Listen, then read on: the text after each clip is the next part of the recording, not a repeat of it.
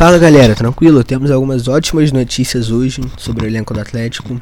O Natan, que se machucou na partida contra o Corinthians, é, tá saindo do DM semana que vem, depois da partida contra o Red Bull. E aí vai treinar só o físico para tentar melhorar a condição dele para ver se ele volta logo. E o Blanco, que já tava fora desde junho de 2018, saiu do DM e já tá treinando normalmente. É, ele ainda não tem ritmo de jogo, né? Porque tá, joga tá sem jogar há mais de dois anos. Mas logo, logo, tomara que ele tenha, porque ele é um ótimo jogador. Pode tanto jogar de primeiro volante, aquele cara mais próximo à área, que rouba muita bola, que ajuda a armar o time, tanto quanto de segundo volante, que é aquele cara um pouquinho mais à frente, mas ainda não é um meio ofensivo. E também pode jogar de meio ofensivo. Ele pode jogar nas três posições ali do meio campo. A melhor posição dele é de segundo atacante. É, mas é um grande reforço, sem dúvidas, que deve estar tá chegando aí logo logo nos campos. É, outra coisa muito boa também que eu estou reparando nos jogos mais recentes é a evolução do Keno. No início ele estava muito confiante no um contra um dele, mas não estava acertando. Ele ficou muito tempo parado sem jogar e sem treinar. E agora tá voltando, tá jogando bem essas últimas partidas. O São Paulo, inclusive, estava pedindo para a bola chegar no Keno para ele tentar resolver alguma coisa no um contra um e passar ou finalizar. A finalização ainda tem que melhorar um pouco, né? De todo mundo. Mas estou gostando bastante dessa evolução do Keno. Tá parecendo mais aquele jogador veloz de 2017 com Santa Cruz e 2018 com Palmeiras. Muito bom isso. E a tendência é que ele continue a melhorar conforme o time também melhora. A gente está em terceiro colocado no Brasileirão. Tamo bem, ainda tem que melhorar, né? E agora é olhar a próxima partida, que é depois de amanhã contra o Santos. É, reforços. Tem algumas algumas especulações, uma envolvendo o Sebastian Villa, do Boca Juniors. O Alexandre Matos, diretor de futebol do Atlético, confirmou que tem sim um interesse, que houve uma conversa, mas que ele é muito caro, por enquanto. Então, ainda não, não tem nada formal. Mas o preço deve diminuir. O Sebastian Villa teria informado a diretoria que queria sair e vir para o Atlético. E o Boca Juniors não conta com o jogador nos treinos devido a um problema judicial dele. Eu pessoalmente não acho que seria uma boa até que essa situação esteja resolvida. É... A gente não precisa de mais um problema no time. É, o negócio é a gente minimizar os problemas extra-campo para focar só nos dentro de campo. E não aumentar de, tanto de um quanto de outro. É, não que ele seja um problema dentro de campo, mas às vezes as coisas fora de campo acabam atrapalhando muito a situação lá dentro. Outra outra especulação é com o meio-campo do Independente do Independente. É o Domingo Blanco. É um jogador mais ofensivo, é, participa muito do jogo, às vezes não, não dá muitas assistências nem faz muitos gols, mas participa muito do jogo. É como se fosse um Everton Ribeiro do Flamengo joga muito bem. É... E seria sem dúvidas uma grande, um grande reforço, principalmente devido à carência de meio campos mais ofensivos do Atlético. A gente tem muitos meio volantes e meio campos de segunda linha, mas não tem um cara que chegue que chegue bem para finalizar ou para dar aquele último passe. A gente tem o Casares, mas o infelizmente o Jorge Sampaoli não conta com ele. É... Agora sobre o jogo. A gente teve uma mudança de formação ao que normalmente a gente está acostumado. Não uma mudança de formação, continuou com 4-3-3 padrão do São Paulo, isso nunca muda. Mas o que aconteceu dessa vez foi que o Alan, que normalmente joga de volante com o Jair e com o Alan Franco, Dessa vez começou jogando de lateral esquerdo. Ele sabe fazer muito bem essa função e não é uma não é ruim que ele faça. Mas o que eu não acho que dá para acontecer é jogar sem o Guilherme Arana, sem necessidade. Ele é um ótimo jogador, o melhor lateral esquerdo do Brasil atualmente. Tá jogando muito bem. E eu não entendi, mas se o São Paulo gostou e para ele era a situação certa, tudo bem. No primeiro tempo a gente dominou muito, dominou muito o time do Curitiba. Começamos é, pressionando. Parece que até que só um time jogou. A gente pressionava lá em cima, não deixava o Curitiba jogar. O jogo era no campo deles só. Quando eles roubavam a bola, eles não conseguiam passar da linha do meio de campo na maioria das vezes. A gente, eles tiveram só uma finalização no primeiro tempo inteiro. E a gente teve um gol de, do Sacha, né, naquela sobrada de bola na área. Eu achei pouco 1 a 0 no Curitiba. É, é, esse é o tipo de coisa que a gente pode perder muito ponto assim. A gente perdeu muitas jogadas. Se o Curitiba tivesse feito um, seria um ponto e não três que a gente levaria. É. Enfim, é uma grande.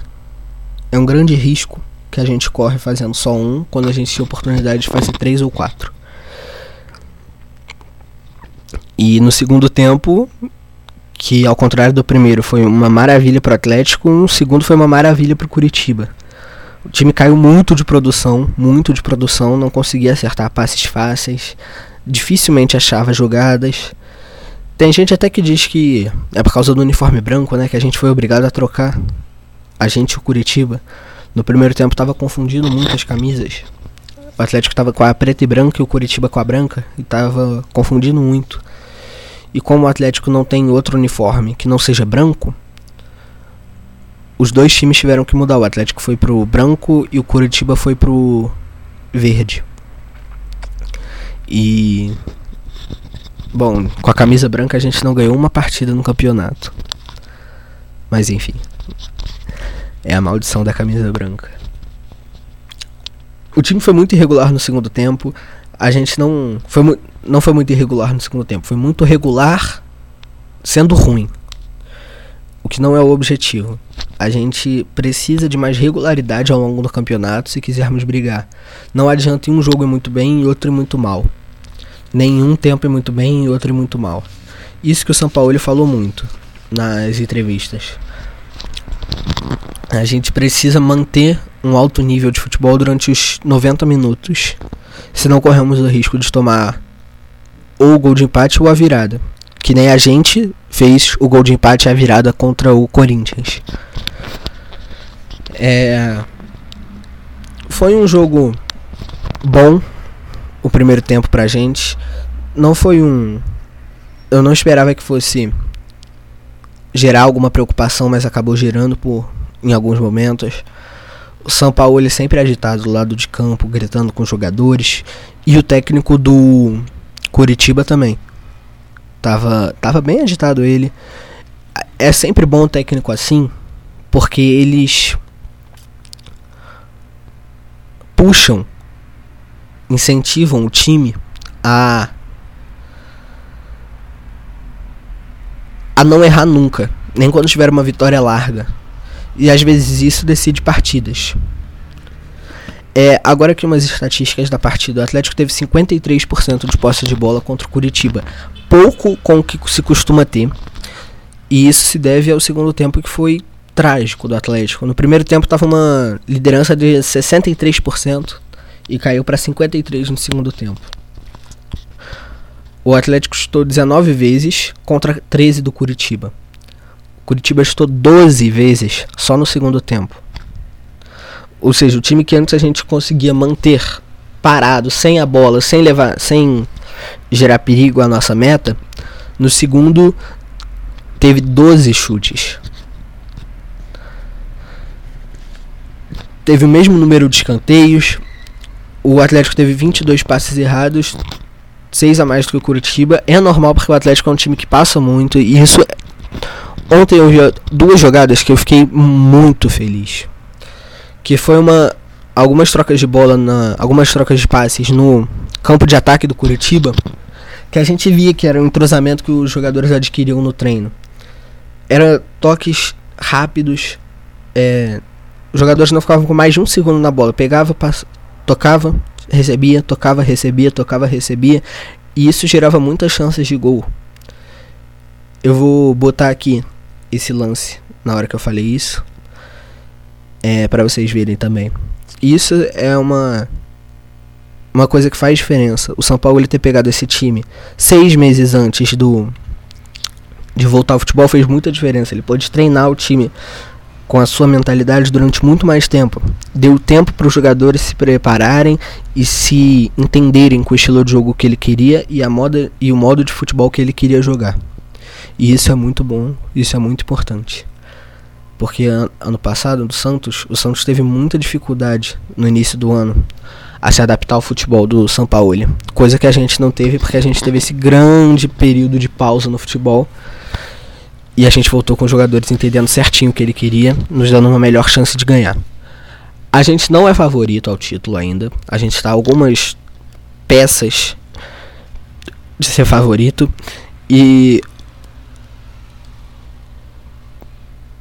não só peças, mas entrosamento ainda precisa melhorar, porque grande parte desse dessa irregularidade é falta de entrosamento entre alguns jogadores. Entre os jogadores da reserva e os jogadores titulares. E isso vai mudando com o tempo. E logo mais essa, essa, esse entrosamento vai vir, o time vai ficar cada vez mais acertado dentro de campo. E a gente pode ser campeão. Eu acho que esse ano o favorito é o Inter, São Paulo e o Flamengo agora tá, tá começando a engatilhar de novo. Mas ano que vem a gente vai chegar muito mais forte, vai chegar mais reforços é, e e a gente vai ter cada vez mais entrosamento entre o time. As próximas partidas do Atlético são contra o Santos na Vila Belmiro na quarta-feira, no domingo contra o Bragantino em BH e no sábado da semana que vem, sem ser essa outra, dia 19 de, dia 19 de setembro, contra o Atlético Goianiense em Goiânia.